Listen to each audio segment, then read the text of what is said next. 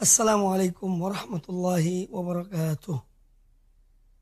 Innal hamdalillah nahmaduhu wa nasta'inuhu wa nastaghfiruh wa na'udzu billahi min shururi anfusina wa min sayyiati a'malina. Man yahdihillahu fala mudilla lahu wa man yudlil fala hadiya lahu. Wa asyhadu an la ilaha illallah wahdahu la syarika lah. Wa asyhadu anna Muhammadan abduhu wa rasuluh. Kaum muslimin dan kaum muslimat rahimakumullah. Alhamdulillah, kita senantiasa mensyukuri nikmat Allah subhanahu wa ta'ala, karena dengan nikmatnya kita diberi taufik oleh Allah azza wa jalla, diberi hidayah. Kita memeluk agama Allah dan agama Rasulnya, Nabi kita Muhammad sallallahu alaihi wa alihi wasallam. Seorang yang beriman kepada Allah subhanahu wa ta'ala dan beriman kepada Rasulnya, Nabi kita Muhammad sallallahu alaihi wasallam, dia memiliki sebuah sifat dari sekian banyak sifat orang-orang beriman. Salah satu sifatnya adalah dia menghendaki suatu kebaikan untuk saudaranya, sebagaimana dia menghendaki kebaikan itu untuk dirinya. Nah, di antara kebaikan-kebaikan dan anugerah yang Allah berikan kepada seorang hamba adalah dia mengenal Islam sesuai dengan apa yang diturunkan Allah dan Rasulnya, Nabi kita Muhammad sallallahu alaihi wasallam, sesuai dengan apa yang dipahami oleh para sahabat radhiyallahu anhum, yang mana mereka telah diberikan jaminan oleh Allah subhanahu wa ta'ala bahwa Allah ridho terhadap mereka dan mereka pun ridho kepada Allah subhanahu wa ta'ala. Nah, seorang yang beriman yang memahami tentang Islam sesuai dengan apa yang dipahami oleh para sahabat, oleh para tabi'in, dan orang-orang yang mengikuti mereka dengan baik, dia pun ingin dan menghendaki agar saudaranya mengenal Islam itu secara benar. Tidak seperti apa yang mungkin selama ini menjadi realita pada sebagian kaum muslimin yang kurang memahami tentang Islam yang sebenarnya. Nah, oleh karena itu, orang yang telah mengenal Islam ini dengan metode agama atau metode dalam menjalankan agama yang benar, dia pun ingin mengajak saudara-saudaranya agar beragama sesuai dengan apa yang diinginkan dan dikehendaki oleh Allah azza wa jalla, bukan yang dikehendaki oleh pribadi kita. Karena agama Allah ini adalah berupa perintah dan larangan. Apa yang Allah perintahkan, itulah yang merupakan kebaikan bagi seorang hamba apabila dia melaksanakan perintah tersebut. Dan apa yang dicegah dan dilarang oleh Allah dan dilarang oleh Rasulnya, itulah yang mendatangkan malapetaka, bencana pada diri seseorang, kecuali kalau dia bertobat, dia berhenti dari larangan tersebut. Nah, ketika seorang ingin untuk menyampaikan kebaikan itu kepada saudaranya, maka dia statusnya sebagai seorang dai, sebagai seorang yang menasihati saudaranya, karena dia menghendaki kebaikan untuk saudaranya. Dan Nabi kita Muhammad sallallahu alaihi wasallam telah bersabda dalam hadis yang sahih, la yu'minu ahadukum hatta yuhibba li akhihi ma yuhibbu li nafsihi.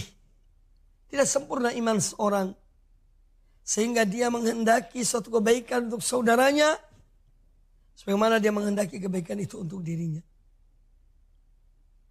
Oleh karena itu, orang yang menghendaki kebaikan untuk saudaranya, dia ingin menyampaikan kebaikan itu dengan mengajak, dengan berdakwah kepada kebaikan tersebut. Dia mendakwai saudaranya dengan cara yang baik dan hikmah dan akhlak yang mulia dan penuh harapan semoga Allah memberikan petunjuk, memberikan hidayah, memberikan taufik kepada saudaranya tersebut. Nah, sebagai seorang yang menyeru kepada kebaikan, menyeru kepada Allah dan kepada Rasulnya Sallallahu Alaihi Wasallam, sudah seyogianya memiliki perangai, memiliki sifat-sifat yang mulia. Di antara sifat yang mulia yang seyogianya dimiliki oleh seorang yang menginginkan kebaikan kepada saudaranya dan berdakwah, yang pertama adalah dia berdakwah karena Allah Subhanahu wa Ta'ala, menyeru manusia kepada agama Allah dengan ikhlas, dengan penuh keikhlasan, sebagaimana diperintahkan oleh Allah Azza wa Jalla kepada kita untuk melakukan semua amal kebaikan dengan ikhlas. Karena keikhlasan itulah yang akan menjadi ruh dari suatu amal kebaikan, yang menjadikan amal itu hidup, yang menjadikan amal itu diterima oleh Allah Subhanahu wa Ta'ala. Maka seyogyanya seorang mengikhlaskan dakwahnya kepada Allah. Karena dakwah yang dari hati seorang mukmin yang mukhlis akan tersampaikan kepada hati orang yang didakwai. Allah Ta'ala berfirman,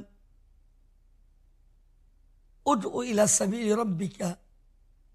Serulah manusia kepada jalan Tuhanmu. Ini menunjukkan keikhlasan. Kita menyuruh seseorang kepada jalan Allah, bukan kepada hawa nafsu kita, tetapi kepada Allah Subhanahu wa Ta'ala. Bagaimana cara mendakwainya? Bil hikmah, dengan cara yang baik. Maka keikhlasan dalam berdakwah adalah sifat pertama dan utama yang harus dimiliki oleh seorang yang berdakwah tersebut. Kemudian yang kedua, seorang yang mengajak manusia kepada Allah Subhanahu wa Ta'ala, dia harus mengetahui apa yang dia sampaikan kepada orang itu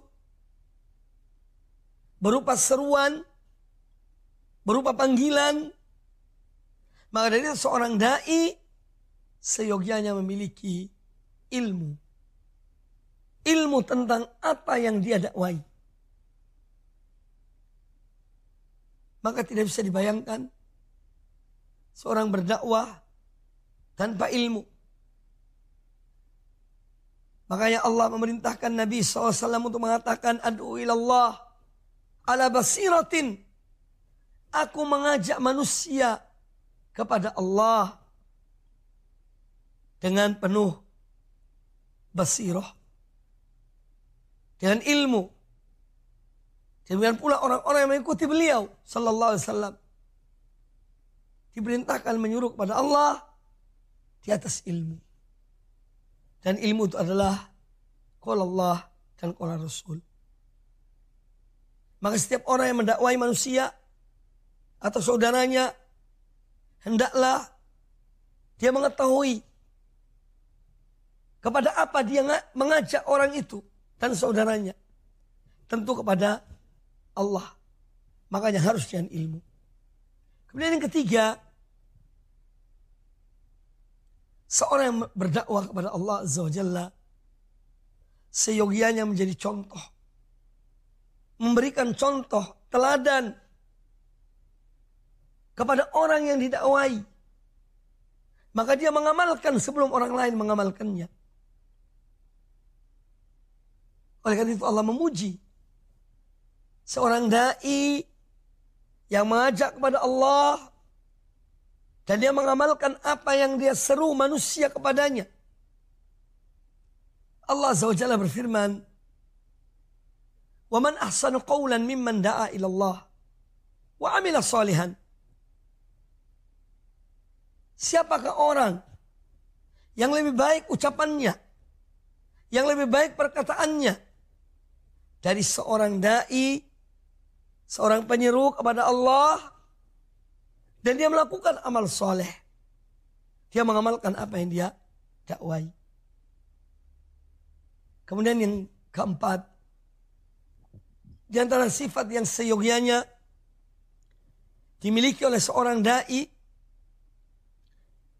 yang mengajak saudaranya kepada kebenaran, kepada Allah dan kepada Rasulnya Sallallahu Alaihi Wasallam, yaitu dia bersabar di dalam berdakwah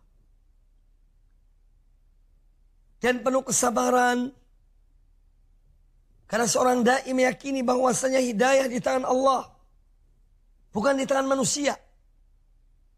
Maka dia harus bersabar. Saudaranya mau menerima, alhamdulillah.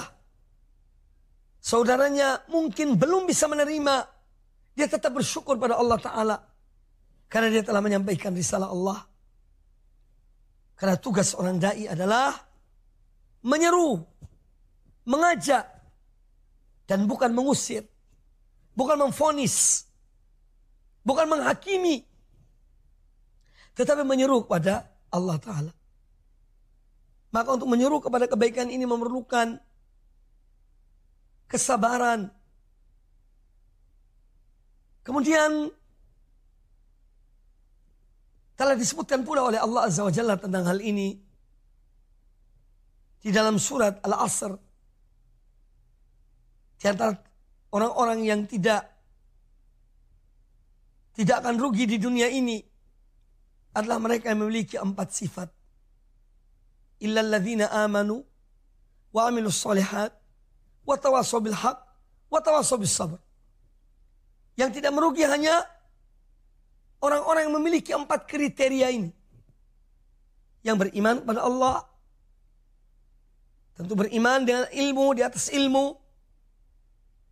Kemudian mereka menyeru, mengamalkan ilmunya, mengamalkan iman yang ada pada mereka.